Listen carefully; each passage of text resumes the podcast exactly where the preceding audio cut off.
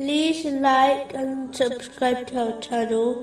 Leave your questions and feedback in the comments section. Enjoy the video.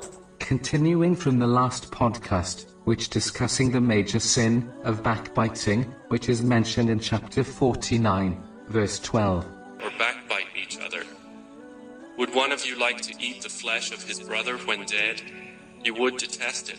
The Holy Prophet, peace and blessings be upon him, has made it clear that one cannot insult the honor of another Muslim, as it has been made sacred by Allah, the Exalted, in a narration found in Sahih Bukhari, number 6043.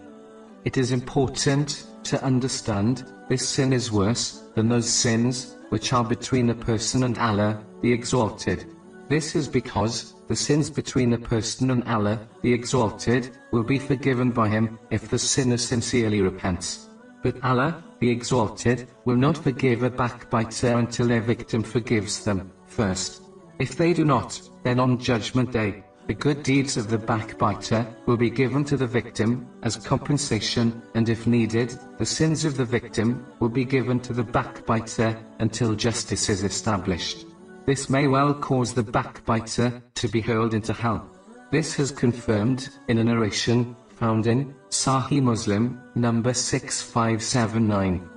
The only times backbiting is lawful is if one is warning and protecting another person of unlawful harm, or if a person is resolving a complaint against another in a legal case. Unfortunately, some Muslims incorrectly believe that as long as they worship Allah, the Exalted, they have permission to insult the honor of people. This is misguidance, as faith is made up of two halves. One is obedience to Allah, the Exalted, and the other is being kind to the creation. One without the other will always lead to a defect in one's faith.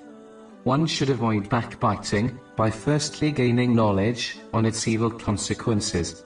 Secondly, a person should only utter words which they would happily say in front of the person, full well knowing they would not take it in an offensive way.